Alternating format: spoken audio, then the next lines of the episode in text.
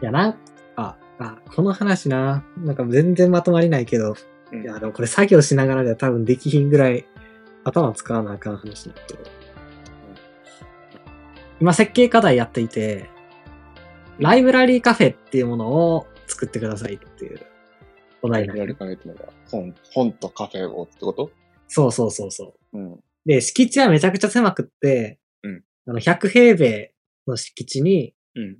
憲兵率60%やから、まあ、1回、マックスでも60平米うんしか作れないので、ベッ40平米はどうなのドは、まあ、なんていうのに庭みたいな感じに使う。あー、なるほどね。まあ、そこに行くアプローチとして使うとか、うんうんそういう法律でそう決まってるところで、うん。うんうんねまあ、それを今、まさに図面を描きながら話してたわけやけど、うん。結構、そのライブラリーカフェを作るときに、どういう切り口で作ろうかなっていうのを結構考えてて、うんこの敷地が小学校の前にあんのよ。うんだから、なんか、ともすれば、ななんていうの、児童館っぽくなりかねないというかさ、うんあそんな感じがするねんけど、でもなんかうん、コミュニティとか、そういうなんか、賑わいとか、うんなんかそんな感じのことに結構疲れてしまって、僕が。うんうん。なんかやりすぎて散々。だうんから一旦そうじゃないことをやりたいって思ったよな。うんうん。で、その話したかもしれへんけど、じゃあ、わかりました。聞くよ。初めて聞くうん。で、それで最初はすごいなんていうのかな、もう重たい空間にしようかな、みたいな風にうん。考えてたんやけど、ううん。ん、でも、なんか、それ、もなんかいいい切り口が見えつからず、で、いろいろ考えてた結果、まあ、でも結局さ、今の本の出会い、本との出会い方っていうのを考えたときにうん、大体書店かネット書店か図書館の3パターンで、あのネット書店は大体 AI のおすすめかランキングでしか探しにくいしうん、実際の書店は、なんかそのランキングが棚に並んでるだけみたいな感じうんうんがするし、図書館は図書館で、なんていうのかな、行ってみて面白そうな本探すというよりかは、結構ピンポイントで蔵蔵書検索して探しに行くみたいな、うん。うん。なんかそんな感じの使い方をすることが多い。で、まあなんか、探させるのが上手い図書館とかもあるんやけどな。うん。だけど、結構ピンポイントで探す感じがする図書館は。うんっていうのを考えると、けどれも目当ての本にしか出会うタイミングがないな、みたいな気がしてきて。うん。だからじゃあ、どうやって目当てじゃない本に出会わせるかっていうことを考えたらいいのか。うんっていうふうに考えて、まあ、そんな感じで設計を進めていったんやけど、うんそう。その中で、あともう一つテーマがあって、うん。なんか、まあ、読書っていうことをどうやって捉えるかっていうので、うんまあ、そう、読書から建築を作るってさ、結構難しくって、うん。なんでかっていうと、本読んでる時って座ってるやんか。うんだから座る場所を作りゃええんかみたいな気持ちになっちゃうんだけど、うんでもそれってさ、なんか、あんまり発展性がないのよ。うん。なんか椅子作っときゃいいんかなみたいな気持ちになっちゃう。まあ、それが、そ本当に上手にできる人は、そのアプローチでも上手にできるんやろうけど、うん。僕はなんかそれでうまくできひんから、うん。じゃあ本を読むっていうことを、本を手に取るっていうことと、本を戻すっていうことに注目して、うん。あの、設計してみようと思って。うん。で、その時に結構、そう、だから読書っていうことを本を手に取るっていうことと戻すっていうことで着目したのと、うん。もう一個は、読書ってすごい個人的なことやんか。自分の中だけで結構完結するっていうことうん。なんやけど、でもさ、自分の中で完結するというか、まあ、なんやろ読んで、すごい、っていうのかな、勉強になったな、みたいなこととか、価値観がひっくり返るみたいなことが、個人の中であっても、すぐさまど何かに影響を与えたりとかするわけじゃない。うん。でも、絶対に何かしらの影響ってあるわけやんか。うん。どっかに出てくるやんか、誰かに。うんで、なんかそれを体感できたらいいなって思って。うん。つまり、極めて個人的な、誰に影響を与えてるわけでもないと思いがちな読書っていう体験が、うん実は回り回って誰かに影響を与えてるかもしれないみたいな。うん。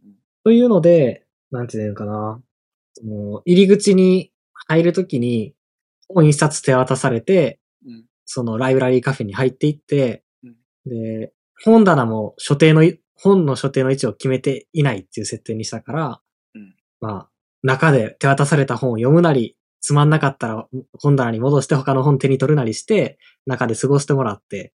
んで、えーっと、出ていくときに一冊、自分が誰かに読んでほしいなっていう本を、うんあの、出口近くのカウンターに置いて出ていくっていうシステムにした。うんうんで、その置いた本っていうのが、次入ってくる人に手渡されるっていう。うんうんうんで、それは直接、これがいいですよって渡すよりかは、もっといい、なんていうのかな。間接的でいいなって僕は思っていてうん。だから直接いいよっておすすめするんじゃなく、自分が目の見えてないところで誰かに影響を与えてるっていうのをうん体感できるんじゃないかうん。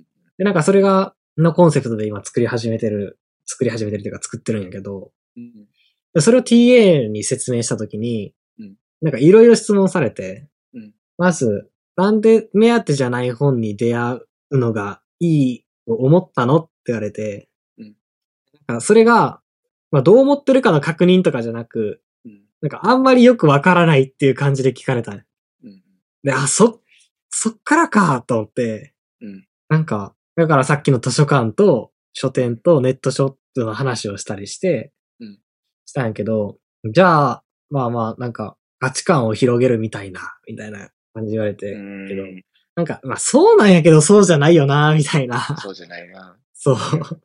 もう少しなんか、もうもう少し違うんやけどな、みたいな。うん思いながら、で、その、あとは、手渡された本がつまらなかったらどうするのって言われて、手渡された、あ、その入り口で渡されるっていうシステムにしたけど、入り口で渡された本がつまんなかったらどうするのって言われて、うん本棚に戻せばいいんじゃないですかって言ったよ、僕は。うん。その通り、ほんまにその通りやな。つまんないなと思って本棚に戻せばいいんじゃないですかって言って。で、なんか、えでもなんか渡された本がつまんなかって、もし何回も来て、何回もそれが、あ自分の好みじゃないなっていう本が、手渡されるのが続いたら、うんなんか来るの嫌になっちゃったりしないかなって言われて、えそれが結構うん、なんていうのかな、議論のポイントになったんよ、その TA と。ーうんうなんうんんかはい僕は全くそうは思わないっていう話をししてたんやけど、うんね、なんていうかな。つまらん、その手渡された本が面白いか面白くないか、その人にとってうん。面白いか面白くないかっていうことは、そんなに重要じゃないんですよって言って。うん手渡されるってことに意味があって。うんうん。手渡されて、なんていうのかな。それこそ自分じゃ考えなかったことに一瞬でも触れる。うんで、つまんなかったなって思ったら本棚に返しに行く。うんだから新しい本探そうとするやんかう。し、つまんなかったなで返せばいいだけの話だと思うし、それがマイナスになるとは思えないっていう風に言ったんやけど、うんあんまそれは納得してもらえへんかったよな。すごく、わかりにくいって言われたというか。そういうのをさ、どういうふうに説明するかいつも迷うんよな、僕も。うん。僕もさ、あの、映画のアプリを作ってるやんか。うん。あの、それも、あの、アプリのおすすめとかさ、うん。評価が高いみたいなとこから抜け出したいみたいな、とこから始まったアプリやんや。うん。で、この2時間つまんなかったなって思うのを許許容できるってところに、なんか僕は結構豊かさみたいなところが、このつまんなかったなっていうところが、あの、つまんなかった、これがつまんなかったってことが分かったなみたいなうん。のが、なんか自分の中にあるの、あっても全然いいよなうん。みたいなところをさ、どう今の人に、今の人で、自分も今の人かもしれんけど、今の人に伝えるか、この、いやでもさ、今でも面白いものに出会い続けるなあかんみたいな。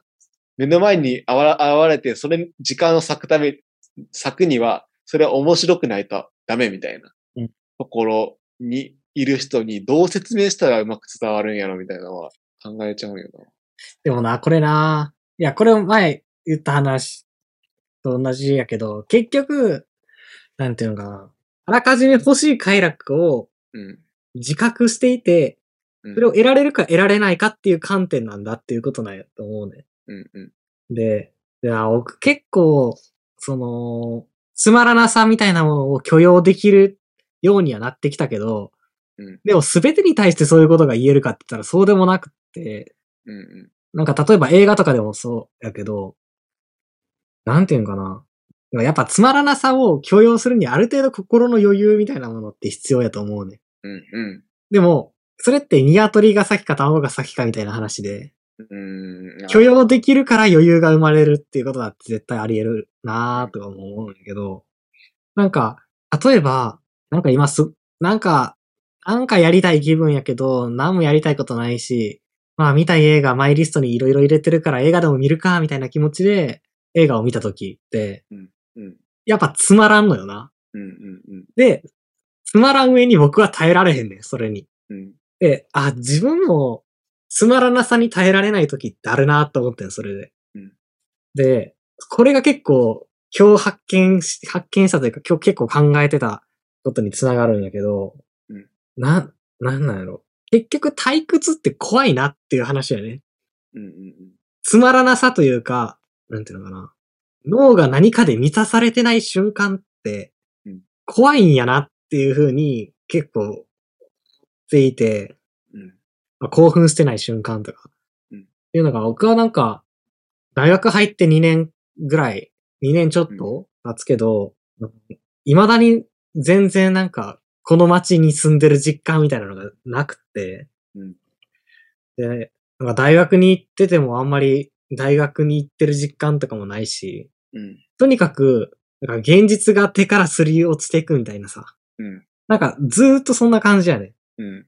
で、なんか、それが気持ち悪いな、なん、嫌やなってずーっと思っていて、うん。うん。で、なんか、話してたんかな。あ、そう。で、それが、なんでなんやろっていうのをずーっと考えてた。うん。すると、やっぱり、うん今まあやることがあるから、やることやってるけど、うん。やることなくなった時に、ちょっと休める時が来た時に、なんかやりたいことあるかなとか、なんか会いたい人いるかなみたいなことを考えたらうん、別に誰も思い浮かばへんし、うん。うん。別に何したいとも思わへんみたいな。うん。それがすごく僕はショックでうん、すごくそれが寂しかったんやはいはいはい。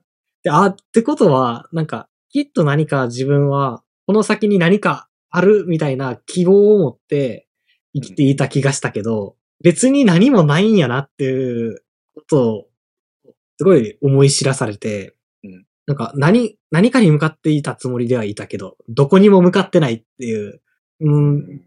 なんかそれが、まあ、それ自体は、もうこの2年間ずっと何回も思ってきてたことなんやけど、まあまた、それが今来てんのよ。うんで、まあそれとどう向き合ったらいいんやろう、みたいな感じでずっと考えていて、うんその寂しさっていうのがな、すごくあるんよな。うん結局、行きたいこものを会いたい人もいないんか、みたいな。うんそういうのは別にない、お兄ちゃんは。そういうのをない、ない、ないってす、すごい難しい質問やな。えそういうの思うことないあんまりその感覚が理解できへんかったな。まあ。そういうの思うかどうかもすらわからへん。なんか、寂しさみたいなのはないうんなんかたまに思うけど、それに支配されることはないな。なんか、あ、ほんそまれでに。も頭いっぱいになって、もうやってられへんみたいなことはないかも。あ結構あるんよな、それって。なんか、で、それで、あ最近、あちょうど、買った本があったから、それをさっき読んでて、えっ、と、いるのは辛いよっていう本やったんやけど、うんその中に、するっていう話と、うん。いるっていう話が書いてあった。まあ、するといるっていう話が書いてあって、うんえっと、その著者の人が沖縄の方の、まあ、精神科のデイサービスみたいな感じのところに勤めたときに、うん。 10時間ぐらい、その、そのサービスを1日で受けるらしいねんな。うん。で、その10時間のうち、やる人、やることっての半分ぐらい、半分以上はうん、自由時間らしいのよ。うん。うん。で、別になんか何もすることはないし、みんな何もしてない。うん。ただ、いるだけなんだっていうことが書いてあって。うん。でもその、その、著者の人は、兄弟で博士課程まで取って、うん。あの、バリバリ自分は臨床心理学をやるんだって言って、アカデミアの方に進まず、うそん。の、現場の方に行って、その職場に来たわけで、うん。でも、いざ行ってみたら、なんかバリバリセラピーするとかではなく、うん。ただいるっていうことが求められた。うんで、四六時中何かをするっていう環境の中にいたから、すい。ごい戸惑ったんだっていうことを書いてあって、うん。でさ、普通さ、そう、そういうのは、なんていうの、それこそ、社会にうまく、なんていうの、馴染めないから、その人たちのリハビリとして、そういう時間を設けるみたいな、うん。まあ、利用者のためのもの、いるっていう時間を作るっていうものやったはずなんやけど、うん。そっちで働く側の本人も、それを課せられてて、うん。しさ、さらに、それに戸惑ってるってのが結構僕は読みながら面白くって。で、結果的に、あのーまあ、いるっていうことに、体得するじゃないけど、うんいるっていうことができるようになるまで、し4ヶ月ぐらいかかった。にって言ってたかなうん。で、まあ、最終的にはなんか、その、まあ、その場にいるだけで満足感じゃないけど、うんみたいなものが得られるようになったし、結局信頼感みたいなものも得られるようになったし、みたいなうん。のが書いてあって、あ、僕にはなんかそのいるみたいなことが圧倒的に足りてないなっていうふうに思ったよ。うん。で、このいるって二つのなんか意味があるなと思っていて、うん。その一つが、まあ誰かと一緒にいるっていうこと。で、な、それも、それで別にん嫌じゃないというかさ、それで完結してるっていう、うん。そういう時間を持てるっていうこと。で、もう一つが、まあ自分が一人であったとしても、ただいるっていうことに耐えられるかみたいな、うんっていうこと。一人でいるみたいなことに耐えられるかみたいな。のなんか二つがあるなと思ってて、僕はそのどっちもが、なんか、足りてない気がしたよな。うん。で、そう。だから、いるっていうのがうまくできない時に、すぐすることを探してしまうってことも書いてあって。うんで、あ、そうか、僕はじゃあ、なんか、常に興奮していたいって思ってしまったりとか、うんするのって、うんその、何もすることがないと、自分はなんか、世界に行きたいところも会いたい人もいないみたいなことを思ってしまうから、うん。それを忘れるために常に興奮しようとしてるんだってことに気づいて、うんそう、それはまた別の本を読んで同じそん、そういう文脈で話が出てきたから、うん。それと重なって思い出したんやけど、うん。なんか、あ、やっぱりそのなんか、一人でいることと、誰かと一緒にいること、両方とも足りてないなっていう気がしてきたよな。うん。で、なんか、じゃあ、自分がこ、ここ2年間ぐらい、その、手触り感みたいなさ、生活の手触り感みたいなものをどうやって取り戻そうとしてきたかっていうのを振り返ってみたら、うんまずは、コンテンツに触れるっていうことから始めたの。うん。まあラジオをたくさん聞いたり、映画見たり、それって見るっていうことやったよな。うん。で、多分、生活の手触り感って、見る、する、いるっていう順番になんか、深く入っていく感じがする、していて。うで、その、見るっていう一番表面的なところから始めた。うんで、最初はそれでいけるかなと思ったんやけど、いけなかった。うんなんでいけなかったかって、いやなんでいけなかったかっていうか、いけないよって言ったのが、花束みたいな恋をしたやったんよ僕にとって。うんこれじゃあ、この手触り感みたいなところにはいけない。このメンタリティじゃっていう。でそれがどういうことかって言ったら、なんかいろんなもの見て、すごい、まあ、感動したりするけど、なんかそれで自分がさ、なんかすごい人になったみたいな気分になるじゃないけどさ、うんなんかいろんなこと分かってるような気になるみたいな。うんでも、すごいのは作品とか、まあ、そのものとかことであって、自分自身ではないやんか。うんで、なんかそれが、なんか錯覚して、これ、いろんなこと聞いて、いろんなこと知ってるから何者かになってるかもしれない、みたいな、うん。なんかそんなメンタリティでいたんかもな、自分は、と思って。うん。見るっていうことで。で、なんか、その、コンテンツに触れることで、何者、なんか、なん、なんていうんかな。すごい難しいけど、まあ、何者かになるために好きなものに囲まれてる自分、みたいな。うん。なんかそういうメンタリティは浅はかやなと思ったよ、すごい。うん。で、じゃあ次のステップに行かなきゃいけないっていうことで、好きなものに囲まれてる自分っていう切り口じゃない切り口で自分っていうものをもう一回捉え直し捉え直してみようっていう。うんだから外側から辿っていくんじゃなくて内側から辿っていこう。うんっていうことをしたのが、まあ去年末から今年にかけてだよな。うん。で、それで結構乗り越えられたんじゃないかと思ってたんやけど、うん。僕はきっとまだここにいんねん。まだ。それがなんか、ここにいて、で、多分まだ乗り越えられてなくって、そっから。うんだからコンテンツで世界との距離感を測ろうとするっていうところからまだ抜け出せてない感じがするっていうな。うん。で、ああ、こっからやっぱりもうちょっと、なんか、現実的に何かに触れたりとか、人に触れたりとかうん、するっていうところに行かなあかんねやなって感じはしていて。うん。そう。で、やっぱそれでするっていうことに、多分行こうとしてたんやってことに気づいたんようん。それが散歩するってことやってうん。目的なき手段として散歩するって話をなんかしてたやんか。こうの前ん。それが見るっていうことからするっていうことで行こうとした、してたんやってことに今気づいて。うんなんやけど、そう、するって言ってもいろいろあるやんか。僕もいろいろなんかやりたいことがあるんやけど、例えば、特に手を使うことがやりたくて、うんうんまあ、実際になんか工作みたいなんで作ってみたりとかうん、料理したりとか、絵描いてみたりとか、なんか陶芸みたいなのしてみたりとか、園芸してみたりとか、いろんなしてみたいなって思うことはたくさんあるんやけど。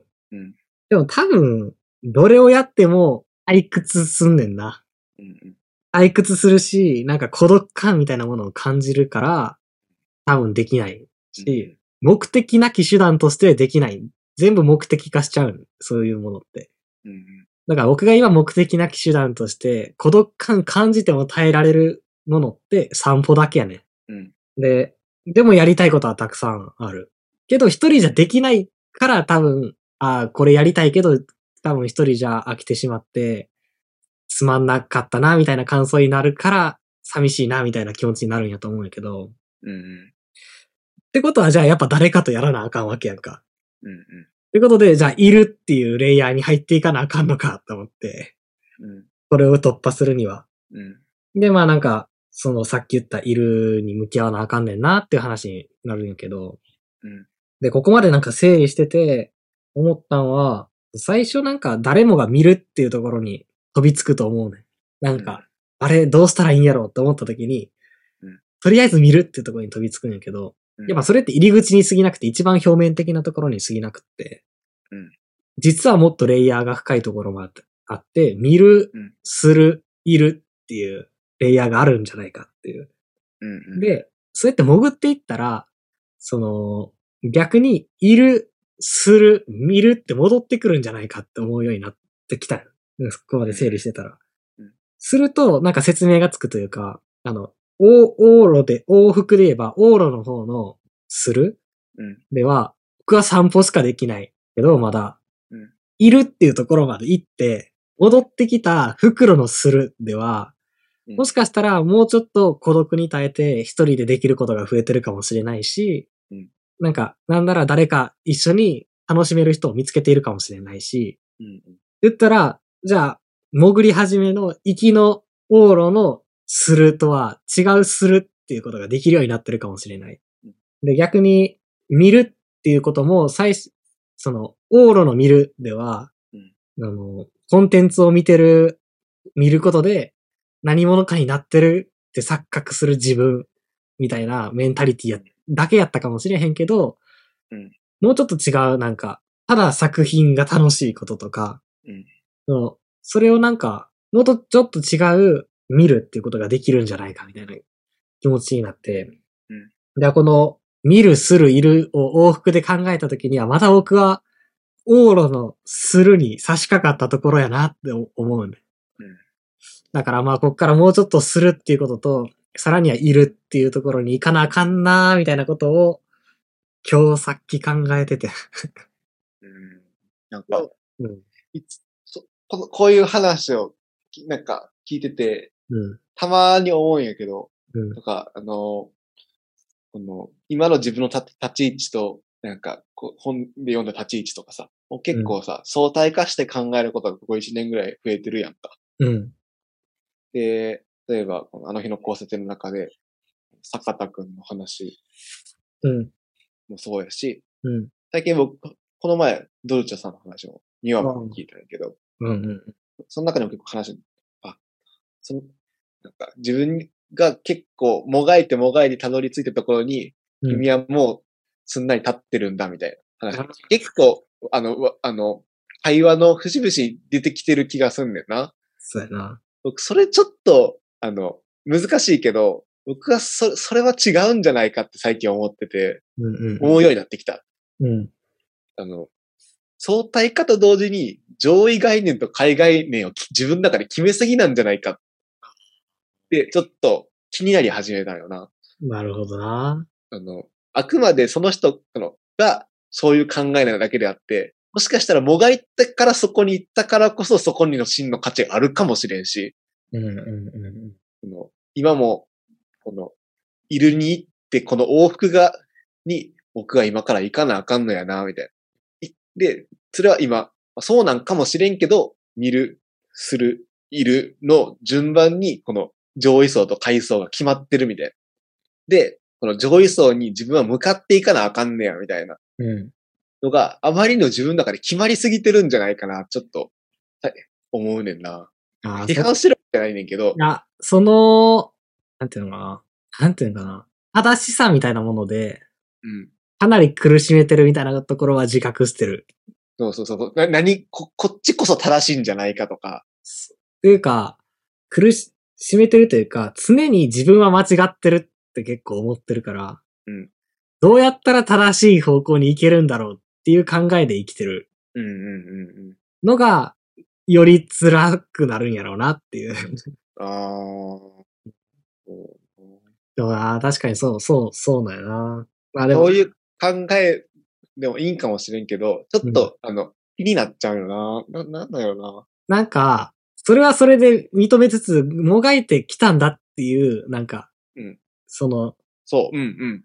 自分なりにもがいて、ちゃんとじ、あどり着いたとこなんだっていうことは認めつつ、なんやでもない、僕が多分それを言ってるときは、うん。まあ、なんやろ、いい言葉が思いつかずそれを言ってるっていう可能性は高いんやけど、それにすんなりいけた人がすごいみたいな、すごい言い方をしてる気がすんねんな。そこにもがかなかった人ってやっぱ、あの、人間的に上だよなって、自分の中で思ってるんじゃないかなってちょっと思うよな。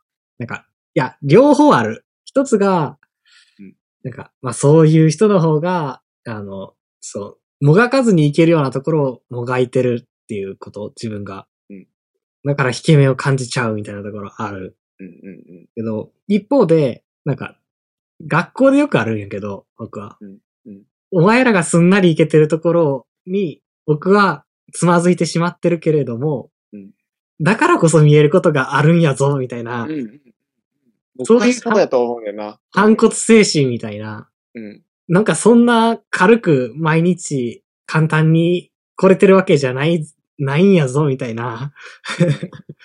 なんか、そういう気持ちも同時にある。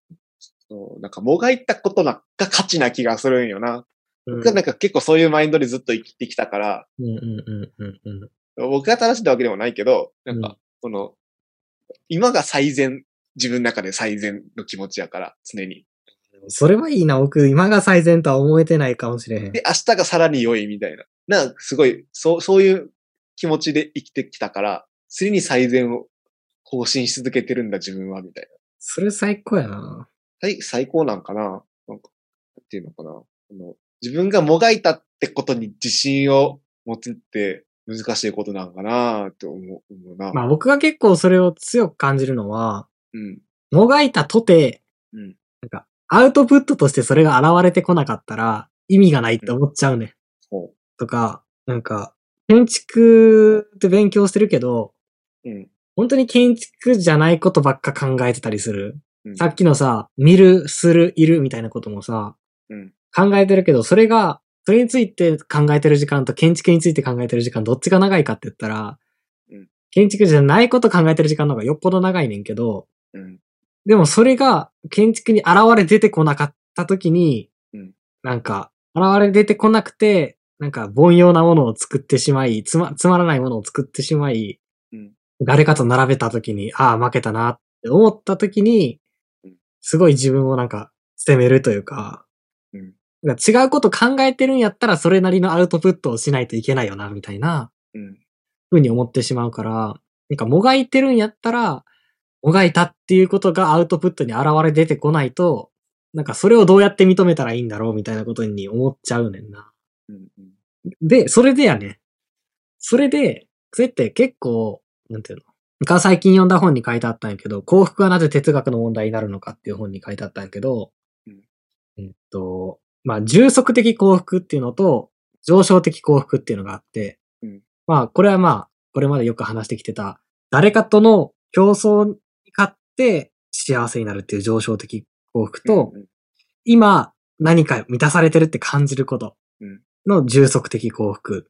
で、まあ、どっちの方が優れてるみたいなことはないし、その立場の違い、あの視点の違い、客観主観とかの違いとかもあるし、うんなんならもう少し哲学的に言えば、その上昇的な方はこっちの方が、なんていうの、より幸せだみたいな客観的な指標がああるようにうん感じる充足より。うんってことは、幸福っていうこと自体が自分の認識に関係なく存在してる。で、それが、まあ、実在論っていうんやけど、哲学的には。うん一方で、幸福っていうのは、自分が幸福だと感じた瞬間に生まれる。うんで、考えるのが観念論っていうらしいの。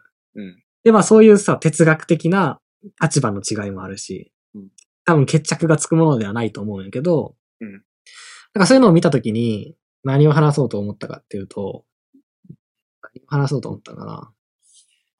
あ、そう。結構上昇的な方に僕は引っ張られてるなって思うねん、すごく。うんで、それをいかに充足の方にするかっていう試みをここ最近ずっとしてきてる。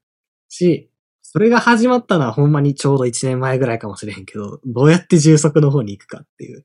設計課題が始まった時と、かなその悩みが始まったのは。それは充足の本を経験してみたいな、みたいなことなのというか、そうじゃないとやってられへんかったというかうん、上昇の方ではどうしても勝てなかったうんで、どうしても勝てない時に、自分がこの期間頑張ったこととか、これから頑張ろうとすることを、どうやって認めたらいいんだろう。だって頑張ったって負けるしうん、頑張ってきたのに負けたし、みたいな。うんで自分もきっと成長するはずやけど、自分の伸び率より、きっとこの人の伸び率の方が高いよな、みたいな。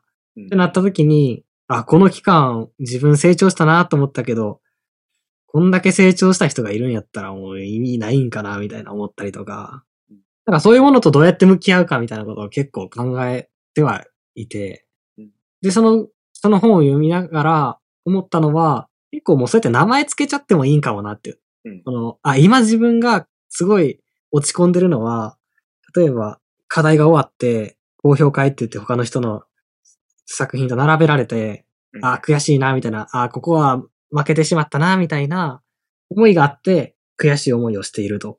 で、それは、その公表会っていう、そので、そのイベントによって、うんその上昇ベースの思考に引っ張られてるんだと、今。うんだからすごい落ち込んでしまうけど、まあ、い一通りそれをさ、まあ落ち込んだりしたら、充足の方に切り替えてうん、じゃあ自分はどうやってきたことを、なんやろ、認めてあげられるかみたいな。うん風にスイッチ切り替えるように意識して名前をつけるのはありなんかもなーっていうのをその本を読んで思ったよな。うんでもやっぱ上昇の方にかなり引っ張られてるっていうのはある。うんだからこそ、今回のライブラリーカフェっていうのは結構そこと同じ問題に直面していて、うん読書っていう極めて個人的な行為うんが、をどうやって認めるかっていうことを考えてたよ。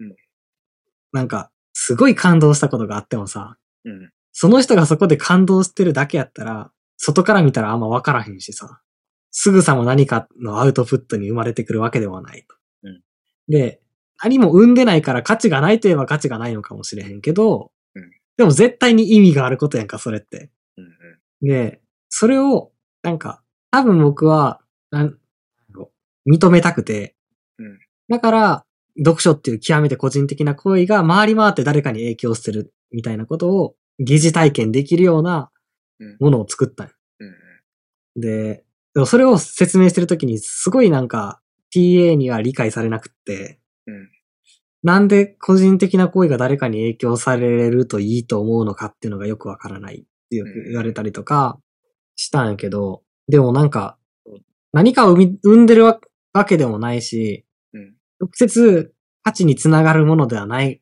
かもしれないこと。なんなら内面で起こってるだけのこと、みたいな。うんそれを認めることって存在の肯定になる。別に何もしてなくてもうん、ただいるだけでうん肯定されるみたいな。だからいいと思うんやけどなとか思ったんやけど。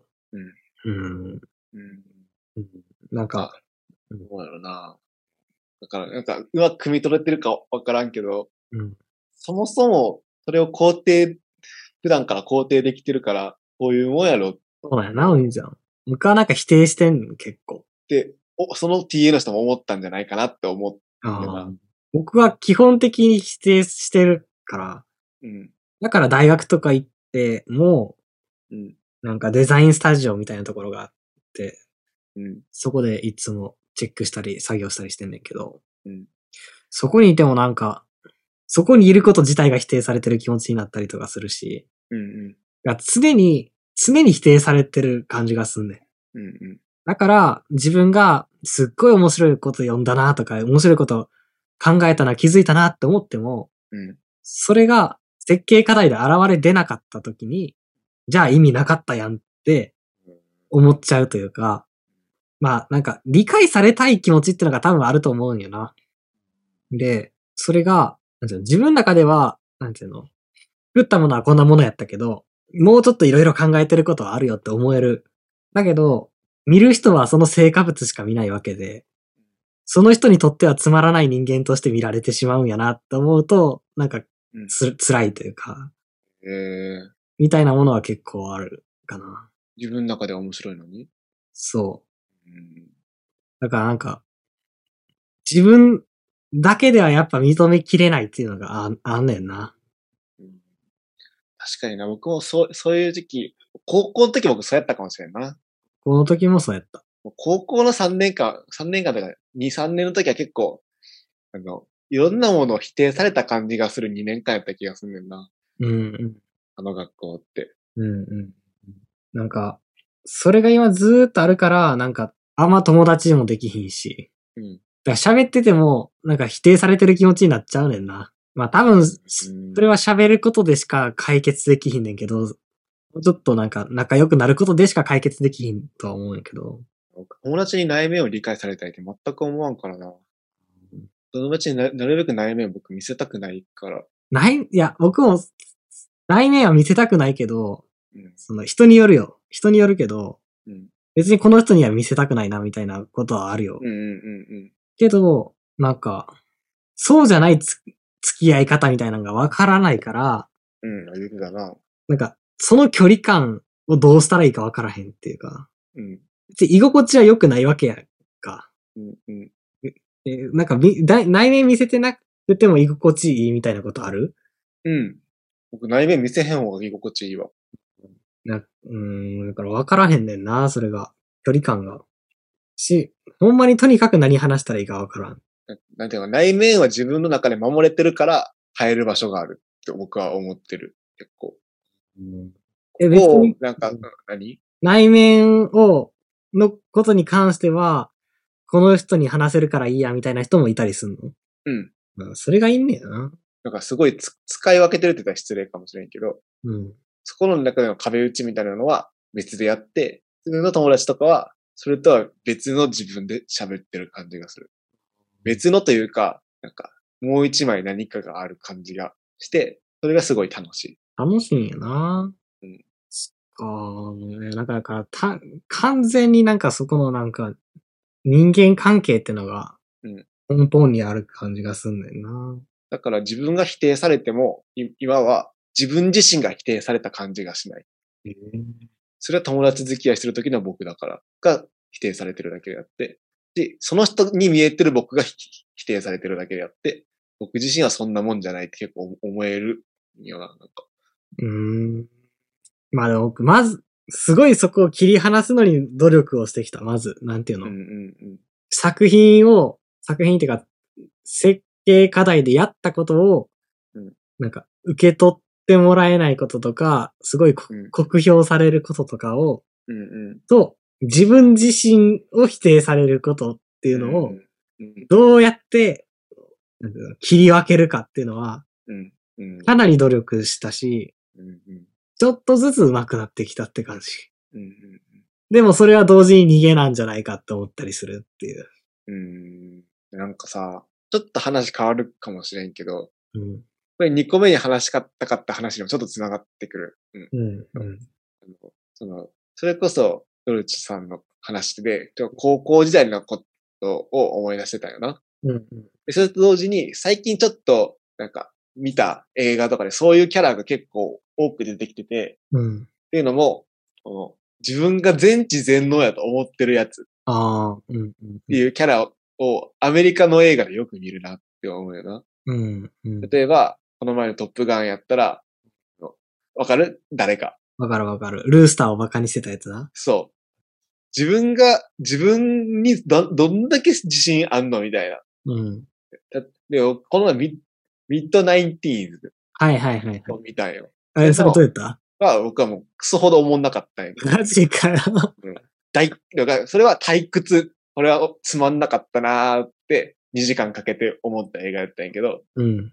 なんやこれ。あれは映画館で見るべき映画やったかもな。えでも映画館で見てもそうやと思う、僕は。まあ、あの、その感情になならへんな。うんうん。やっぱ反抗期みたいな、あの、なんていうのかわからん。まあ、その話はいいけどうん、あ、これあファックシットみたいな名前のやつがおって、うんうんうんうん。あいつも結構自分が、あの、全知全能とまではいかんけど、この、自分が考えてることが全て正しいと思ってるやつや。で、あの、最近見始めた、ストレンジャーシングスのシーズン4にもうん、もう、あの、バスケのキャプテン、うん。高校の。うん。で、もうイメージつくやん、もう、あのトップガンのあいつみたいなやつだよ。うんうん。あの、全校生徒に向かって、まず感謝を伝えられるやつ。 うん。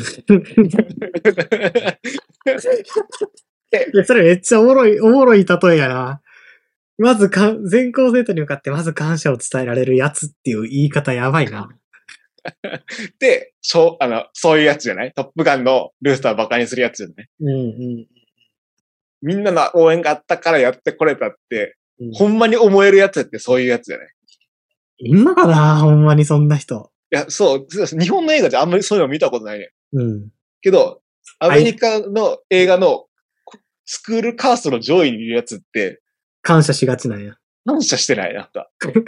で、ほんまに感謝してそうじゃないああ、幸せそうやな、それ。そう。それの真逆やなと思って。おー。あの、何自分がやる一挙手一投足が全て正しくて、みんながそれを認めていて、全てがこう、みんなに肯定される行動を自分はやっているって、本気で信じてるやん。うんうんうんうんうんうん。あの、ああいう人だって。うん。それの多分、逆、逆のことを思ってるやん。僕がそう。ああ、うん。だからすごい対、今、対比されて、ちょっとお面白く笑いそうになったというか、うん。だからまず感謝なんか伝えられへんやん。そうやな。でもそう思うと、うん。なんか、周りが見えてないんやなと思ったりとかするんやな。感謝、うん。感謝伝えられるって、あながちバカにできひんからさ。 うんうんそう。なんか、自分のことで精一杯すぎるんかもなみたいな。っそう、うんうんていうのはあるかもしれん。なんかさ、これ、なんか、ハッとしたんやけど、うん。うん。何お笑い芸人がお笑い論語り始めたら終わるって話をこの前したやんか。で、その意味がやっと分かったみたいな。うんその、お笑いをしてる時間よりお笑い論語ってる時間の方が長くなっちゃったら、それは意味がない。うん。同時になんか、なんか生きてる時に人生論考えてる時間の方が長いことつまらんことはないよなって思うね。うんうんで、なんか、でも僕なんかそういうことありがちかもしれへんと思って、うん。うん。なんかしてる時より、それをすることについて考えてるみたいな。うんうんなんかそのなんか、すごいハッとしたんな。人生論考えてる時間の方が長いみたいなのは絶対にやめたいなっていう。自分のことで精一杯なんやな。だから、する、あするっていうことに行きたいね。うんうんうん。なんか、その、その、対比で言うと、うん。なんか自分が見えてる世界みたいなことと、他人が見えてる世界が違うんやっていうことを知ってるってことと、それがうん。認められるってことは、ちょっと違うことなんやなって思思うんよ。おーあの、スクールカーストの上位の、その、そういうキャラの人たちって、うん自分が見てる世界が、みん、みんな見てる世界やと思ってる。うんうん。自分の考えこそが正しくて、みんなそその考えでいけばいいと思ってる。えそそれはちょっと違うか。なんか、だから、自分、みんな、みんなが平等に同じ視野で見れてる、うん。似てると思ってると思うねん。うん。だから、みんなの視野が違うってことを知らない状態。で、その、そのす差があることを知ってるけど、そのす、そのギャップに苦、苦しめられてるのが自分やと思う。そうじゃないうん。うん。そうやな。で、それもなんか認めるというより、まあ、そんなもんかって、それがいいこととは思わん、限限らんけど、でもそんなもんかって思えるフェーズもあると思うね。うん。この、綺麗に三分割できるわけじゃないけど、大体そういうなんか点があって、そのどっかにみんなうん。いると思うねんな。いやー、そう、そうやんな。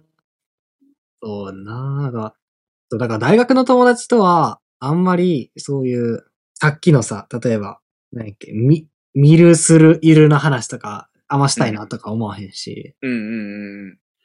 そういうのは別にできなくてもいいんやけど、じゃあ別に他に何が話したいかって言われたら何もないっていうか、 うんうん。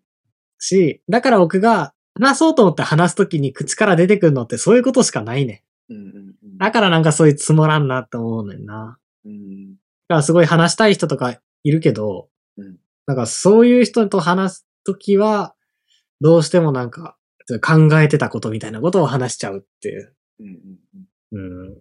でも、あと思ったのは、EA と話してて思ったのがうん、すごい食いついてきてくれるんやけど、うんもっと簡単な言葉で言ってってめっちゃたく何回も言われてん。よくわからないからもうちょっと言い換えて、みたいな。すっごい言われて。まず1個目が、読書っていうのは、これまで自分が見てきた世界が相対化されるっていうことだから、ってまず言ったんよだからなんか、それがまあ、どういうことってすごい言われて。うん。僕は未だにそれはどういうことやと思うって思うな。うん。ほんまにうん。なんていうのかな。どういうことって返したの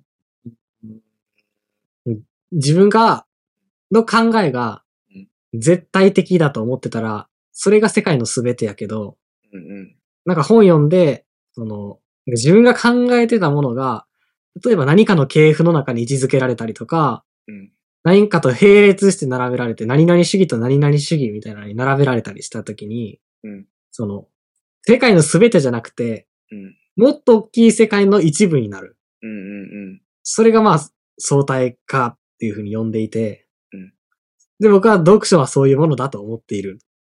うんで、その体験が、まあ、すごく好き。うんで、うん、まあでもその説明もなんかあんまり、こんなうまく説明できひんかったけど、もう少しなんか周りくどく言うったんのか。もしれ今ないのすごいわかりやすかった。うん。けど、なんか、ああんまりちょっとうまく説明できなくて。でだから、そう、その、今回の作る建物は、入り口を、なんていうの、どんどん低くしていって、最終的には、茶室の二次入り口みたいな感じで、くぐって入るっていう感じにしたいって言った。うん。で、くぐった瞬間に次はお、すごい天井が高いフロアが来る。うんことによって、その空間が、すごい変な連続の仕方をする。うん。することによって、その、入るまでの外の世界が、の、が相対化される。うんつまり、普通に過ごしてた空間っていうあり方が、全然違う空間のあり方を体験することによって、うん。絶対的なものじゃなく相対的なものになる。うんで、それは読書体験の先取りになるっていう風に言ったよ。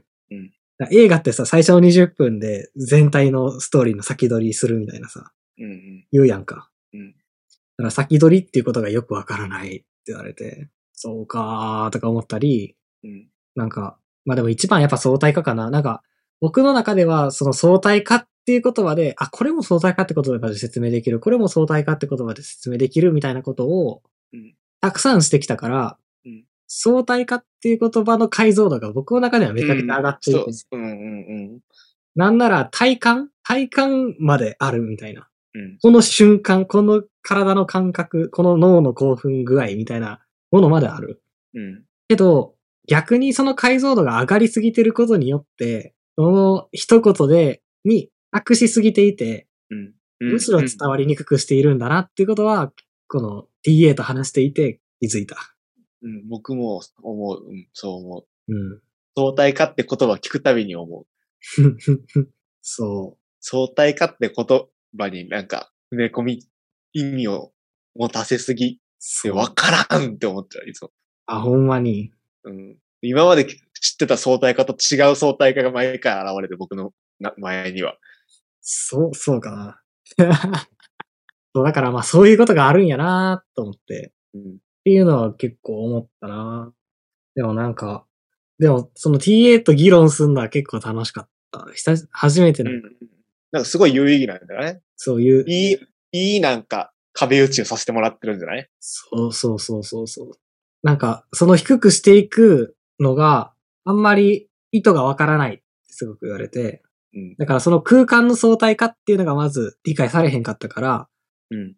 そうじゃない理由で、じゃない理由というか、それをもう少し、なんか、それって設計者視点というかさ、うんこういうことを伝えたいみたいな視点で出てくる言葉やけど、うんじゃなくて利用者がどういう気持ちになるか体感したときに、うんっていうことを考えてみてほしいって言われて、うん僕はなんか、不思議な場所だったなって思うと思いますって言って。うん。そこを体感して、なんか、絶対この感情が浮かぶとか、うんこれが本を読むってことの先取りだって受け取ってもらえるとは思っていなくってうん、ただ不思議な場所だったなって思うと思いますって。うんで、それでいいものだと思っていますって言ったんやけど、うんなんかやっぱり共通の、共通のとまでは言わへんけど、なんかアフォーダンス的なさ、うんなんか飛び石が並んでたらその上を歩いちゃうみたいなさ、うん。なんかそういう、なんていうか、ものを与えてほしい、みたいな感じに言われて、建築ってそんな感じなんなんかそういうふうに、こうアフォーダンスを作る側なん建築って。そうなんかなう。。うんなんか僕は結構アフォーダンスからの解放を習ってきたからさ、音楽で。お、お、音楽じゃないけど、あの音楽社会学みたいな授業って結構、その、アフォーダンスがあって、そっからどう逃れるかみたいな話をすごいされたから、そこに気持ちよさがあるみたいな。気持ちよさが社社会、社会学やったから。まあ、社会学か。うんどういうこと音楽でいうアフォーダンスから逃れるっていうのは。もう最後までわからんかったけど、うん。おもろそうやな、その授業。例えば、うん。あのピアノが置いてあって、現代音楽の中ではピアピアノが置いてあって、ピアノを弾く時代はもう終わってるんよ。お例えば、ピアノの、あの、弦のところにおもちゃを落としてみたらどんな音が鳴るかなとか。うんうんうんうんうん。それはさ、ピアノであることのアホラスからの脱却の一つや。なるほど、なるほど、なるほとど。か、ピアノの、究極やと、ピアノの椅子に座って、何分か何も弾かずに、観客の、え、何それみたいなざわざわを聞いて、帰っていくっていう演奏があったり、うんうん。すんねうんん。現現代音楽って言っていいかわからんけど、そのアフォーダンス感脱却的な音楽の方法ってな、うんうんそういうのをすごい習ってきたから、うん。建築もそういう方向に行きつつあるんかなとか思ったけど、いどやっちー、かというと、なんか、どう、どうやったらみんなの共、これやああったらこれをするやろみたいな共通の思いを生むかみたいな。それは人によると思うねんな。ああ、そう、そうやな、そうやな。どういう主義かというかさ。うんうんうん。めちゃくちゃ行為から入る人っていて、行為から建築を考えるっていう人がいて、うん例えば座ってほしいから、じゃあ大階段作ってみようかとか、うんこっから光入ってほしいから、あの、うんじゃあ窓開けるかみたいな。うんなんかそういう、なんていうのかな。全部理由付け理由付けで形が決まっていく。うっんていう人もいれば、逆に、なんかこれは友達が言ってたんやけど、うん自分はそういうやり方がすごく嫌いだって言ってて、うんそれは建築の範疇を超えないから嫌いって言ってて、うんうんそうじゃないものを自分は考えたくって、うん例えば、建築じゃないものをモチーフとして持ってくる、形として。うん例えば、倒木とか、うんまあ、例えば、球体とか、うんそういうものを。でも、それをそのまま持ってきても建築にならないから、うんじゃあそれを建築にするには、どこに柱を置いたらいいかなとか、うん。どこに針を張ったらいいかなとか、どこに窓開けたらいいかなみたいなことを考えていけばうん、建築になっていく。で、そういうものの方がきっと面白いものができるっていうことを言っていて、うんうんなんか、だからそれは人の考え方によるなっていう感じがする。けど、まあその TA の人は多分、いかに使いやすいものをうん。作るか、みたいなことをうん結構考えているタイプの人なのかな。そのう、ん。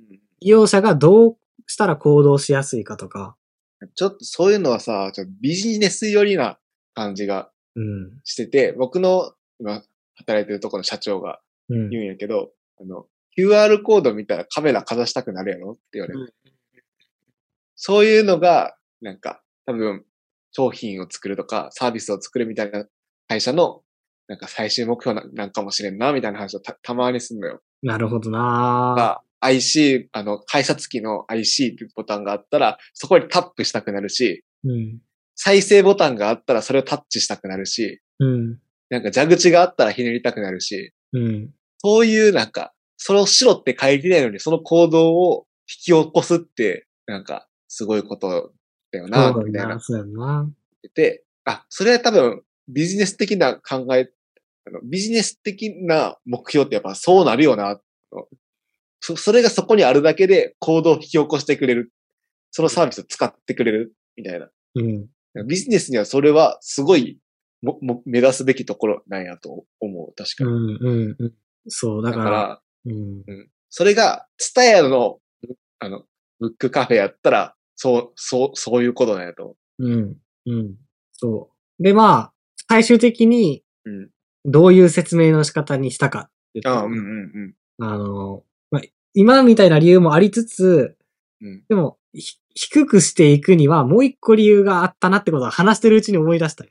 うんそれは、なんていうのかな。こう結構、二つ理由があって、一つが、まあ、ありきたりな話で言うと、その、にじり口さ、あのー、茶室のにじり口みたいなのをくぐったら、なんか謙虚さを感じるみたいなさ。うんうん。なんかそういうのかなと思って、でもなんかそれを主題、なんかメインに出してくるのはちょっと嫌やったから、うんもう一個は、それはさ、絶対感じるものとして暗黙の了解としてあるよ。で、まあ言わなあかんの茶だ室け茶室茶室の話そう、なんか、いや、なんかくぐったら、ちょっとなんか、何か、ちょっと違う世界に入った気持ちにうなんる。うん。のれんくぐったその先は違う世界な感じにするし、そうそうそうそ茶う。室のちょっと鏡ながら入るっていうのは、そこでは、この世界が違うというか、対等な関係なんか知らんけど、そうそうそうそうそうそうそうそう。変わるよっていう、ことの関係とは違うよ。うんみただいなからことを暗示してるみたいなことだな。暗黙の了解としてあるとして、そうじゃない理由を僕はつけたかった。うんうん。まあ、一個がさっきの相対化やったんやけど、もう一個が、えーっと、なんか、天井低いとさ、うん怖いやんか。うん圧迫感というか。うん。で、暗くもしようと思っていて、うんその、その圧迫感みたいなのとか怖さうん。恐怖体験みたいなのが、自分が今まで当たり前だと思ってた世界、全てだと思ってた世界が、うん。部分になっちゃう怖さうんに、の先、つまりこれも先取りなんやけど、うん になっているっていう説明をしたら、あ、わかりやすくなったって言われた。うん。うん。で、まあ、わかりやすくなったんやったらいいかなと思って、 うん。その部分になるっていうの方がさ、やっぱり相対化よりすごいわかりやすい言葉だと思う。それがいい全ん部だやと思ってるのが部分、部分になる。それちょっとメモっとこう。そういうイメージが、え意外と映像でイメージが僕の中にはあるけど、うん。言葉を見て、ううんんってなっちゃうもんな。うん。アニメーションみたいな、ベン図のアニメーションみたいなのが頭の中にあるんやけど。うん。うん。さっきのさ、ミッドナイティーズ僕全く思んなかったって思い出したんやけど、うん。その、つまらなさを許容できるから話をさ、1時間か2時間お前したやんか。うん。僕なんかちょっと解釈違うんじゃないかなと思ってうん。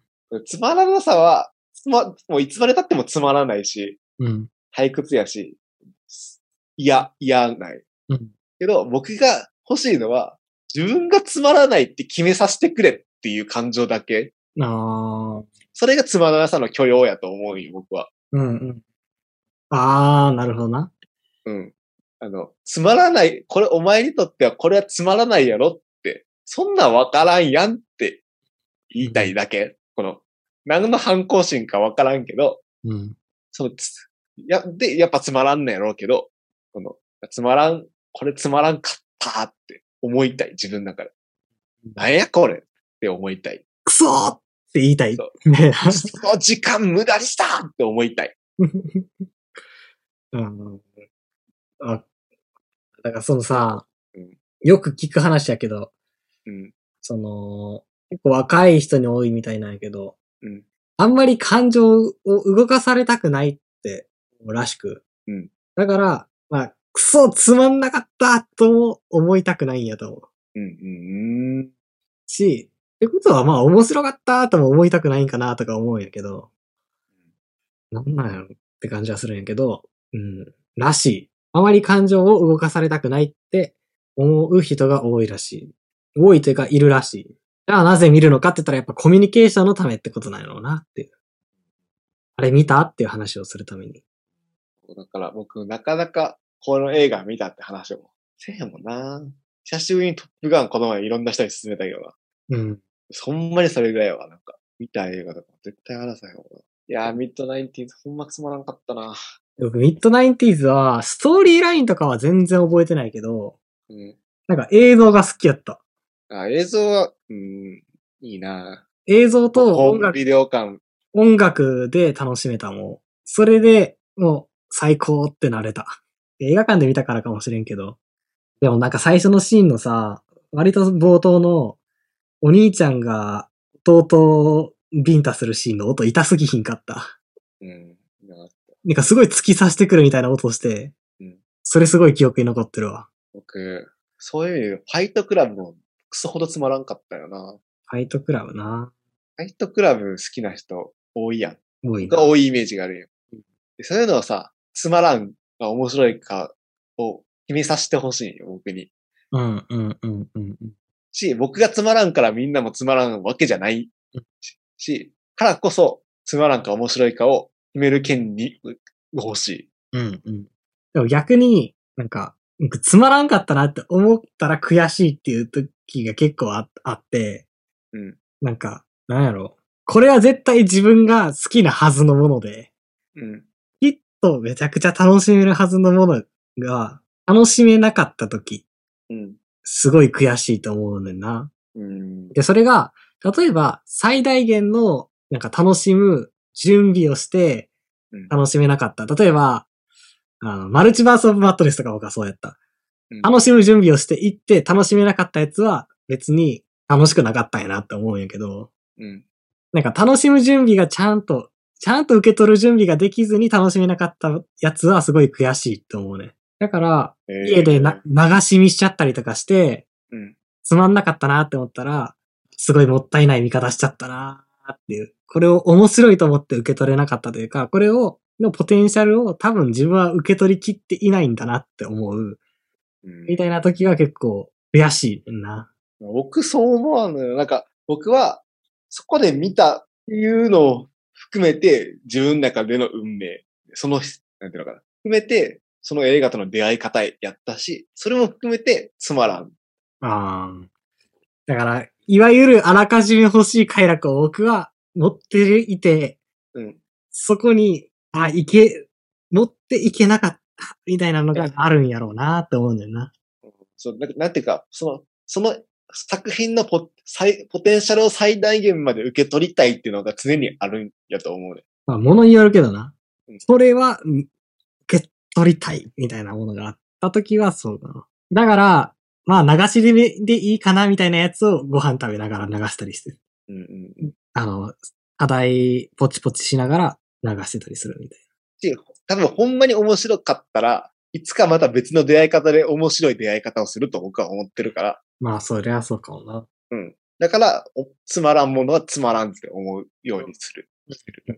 その姿勢ってかなり大事な気がしていて、うんなんていうのいや、つまらんものをつまらんっていう、音の姿勢はかなり大事な気がする。うん。特に MCU とか見てて思うけど。うん。うん。みんなが面白いからって言ってるから、面白いわけじゃないし、評論家がすごい映画やったからって言って、すごい映画なわけじゃない、ないうん。いいっていうのは、なんか自分の中でちょっと、これはちゃんと思う思うようにしとこうっていうのがあって、そうそうそうそうそう。あの、あまりにも、あの、面白いか面白くないかに、いこの世界が、世界で選択権が自分になさすぎる気がしてて、うん。それが、の常広的な言い方をすると、タイムラインの潮目を読みすぎているっていう。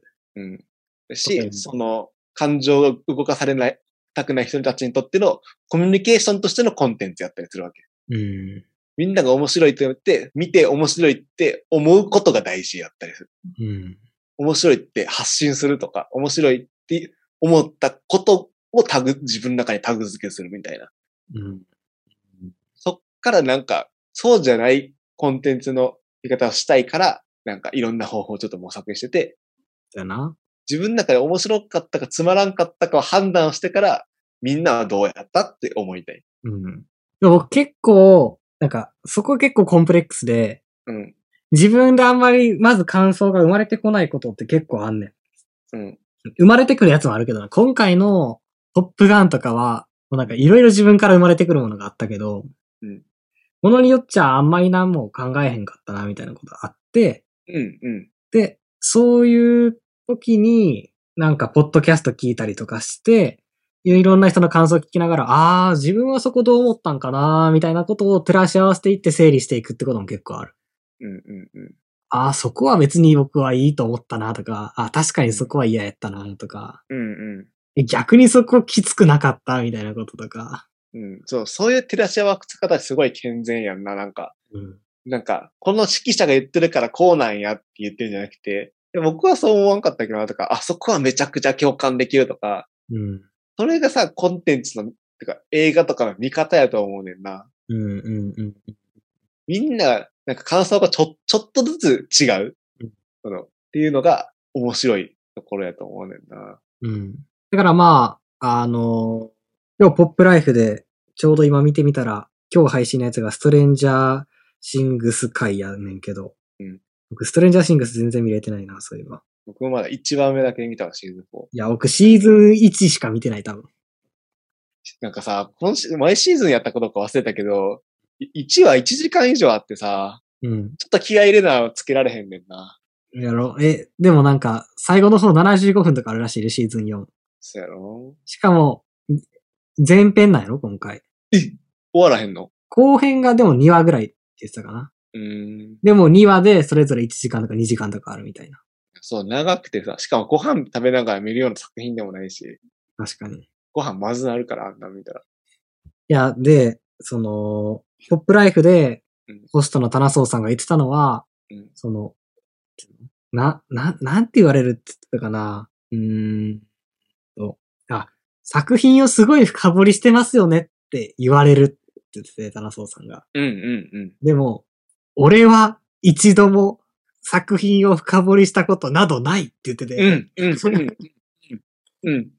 ただ、それぞれの人がどういう側面かとか、どういう切り口から見ているかっていうカードをそれぞれ出し合ってうん、こういう楽しみ方できたよねとか、こういうところちょっと乗れなかったよねみたいなことを話していくうちに、一応それぞれがそれぞれの自分なりの正解を持っていて、ああ、うんうん。それをテーブルの上に提示して、うん。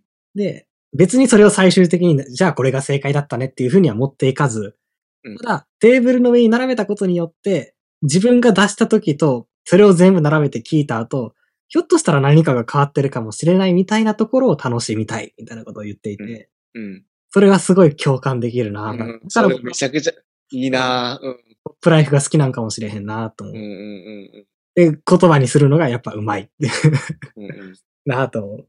そう。でもそういうことよな。うん。だからこのそ人ういがうことやなうん、そういう批ことや判。してたからって、別にそれが自分が批判する理由にはならへんし。ならへん。うん。うん。それが面白くないえ映画のレッテルを貼られる理由にはならへん。うん。誰かの心には刺さってるかもしれんし。うんうんうんうんうんうん。何かその映画の楽しみ方を知ってる人がいるかもしれんし。うんうんうん。結局、トーンマナーの話になってくるんやろな。自分はその楽しみ方を知らなかっただけかもしれないな、みたいな。うん。うん。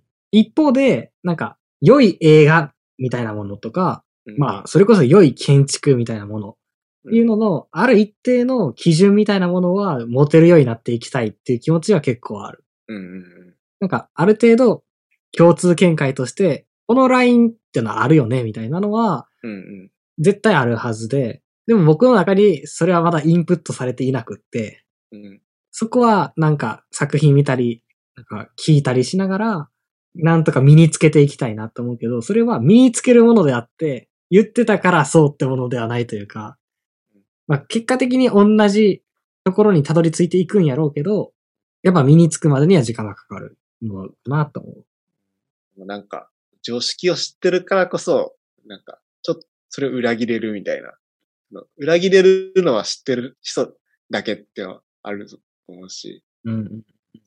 スタンダードを知るっていうのは、そういう意味では大事なことやな。うんうんうん。いやーそう、ちょうどさっき聞いてた棚荘さんの話がまさに今のこと言ってたわ。うんうん。そういうことやなと思ったら、そう意外と面白い話できたな。今日はなんか前回とは違う話だったな。うん。いろいろ僕も考えてたことがあったし。 僕も話したふた、は話してから、なんか、もう、こんな感じなんかなと思ってた二つは、話せたし。うん。やっぱ気になんねんなあの、もう全知全能感のあるやつ。世界の主人公やと思ってるタイプの人だよ。うん。だってさ、でもそういう人だって大体主人公じゃないのおもろいよな。うん、そう。なんかバスケのさ、試合でさ、3点負けててさ、うん。急あの、タイム取ってさ、うん。俺に全部パス回せって言えるんやで。うん。 で先生が、いや、こうやってパス回していくぞって言ったら、いや、俺に全部パス回せって言えるんやで。すごいなそんなやつって、見えてる世界がちょっと、でもそれを本気で思ってる。なんか、それが勝つための手段やと思ってるんや。うん。目指したいとかじゃなくて、うん。勝つためにはそれしかないって本気で思ってるんよ、多分。うん。うん。そうやなうん。悪気がないって言ったら別かもしれんけど、そんな感じがするんだね。いるよな